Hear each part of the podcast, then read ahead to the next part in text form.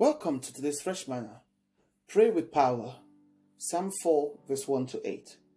Answer me, Lord, when I call to you, O God who declares me innocent. Free me from my troubles. Have mercy on me and hear my prayer. How long will you, will you people ruin my reputation? How long will you make groundless accusations? How long will you continue your lies? You can be sure of this. The Lord set apart the godly for himself. The Lord will answer when I call to him. Don't sin by letting anger control you. Think about it overnight and remain silent. Offer sacrifices in the right spirit and trust the Lord. Many people say, Who will show us better things? Let your face smile on us, Lord. You have given me greater joy than those who have abundant harvest of grains and new wine. In peace I will lie down and sleep, for you alone, Lord, O Lord, will keep me safe. Prayer is a mandatory and powerful tool of warfare for the Christian faith. But a lot of people don't have a powerful prayer life because they either don't understand the principles of prayer or are just confused about how prayer works.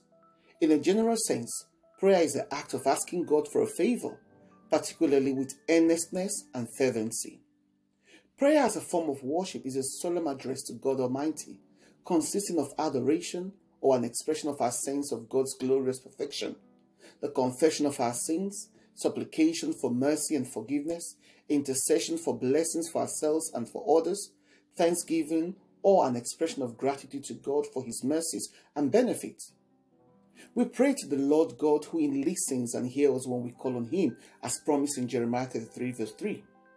In prayer, we bring our anxieties to an all wise, all loving, and all sovereign God, confessing and repenting of wrongs and sin, according to Psalm 66, verse 17 to 18. The psalmist didn't tell us that the fervency of our prayer means our distress disappears. Not necessarily. Most times, people stop praying because they expected the answer. The, the expected answer is not what they got or that is taking too long in coming. Jesus commands us to pray using Matthew 7 7 to 11 as a springboard on how and why we must pray.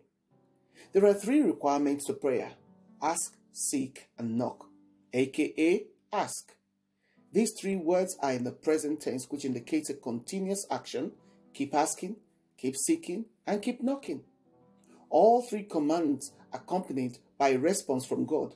When you ask, you will receive.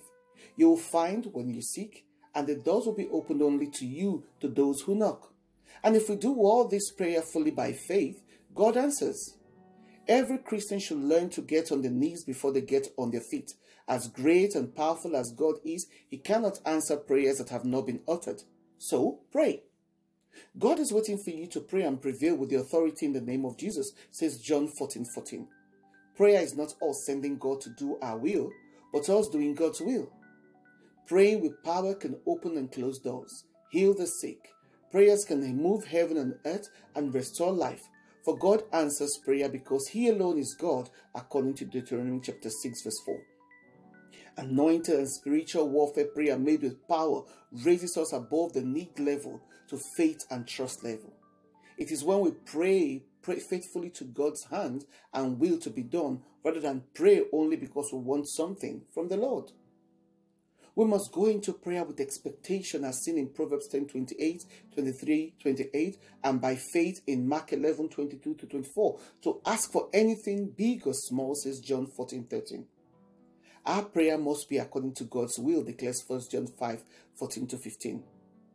God's word and his will are almost like us using a nuclear bomb to detonate the, the enemy, a powerful weapon. We could be like the blind man in Mark 10 51 and pray specifically and particularly without ambiguity. We have the power and authority in the Word of God, the blood of Jesus, and the authority in His name as both natural and supernatural weapons. So pray with power. Pray because God has given you that power and you can exercise and prevail with it. So, prayer, thank you, Lord, for giving me the power and authority to pray in the name of Jesus. Amen. Shalom.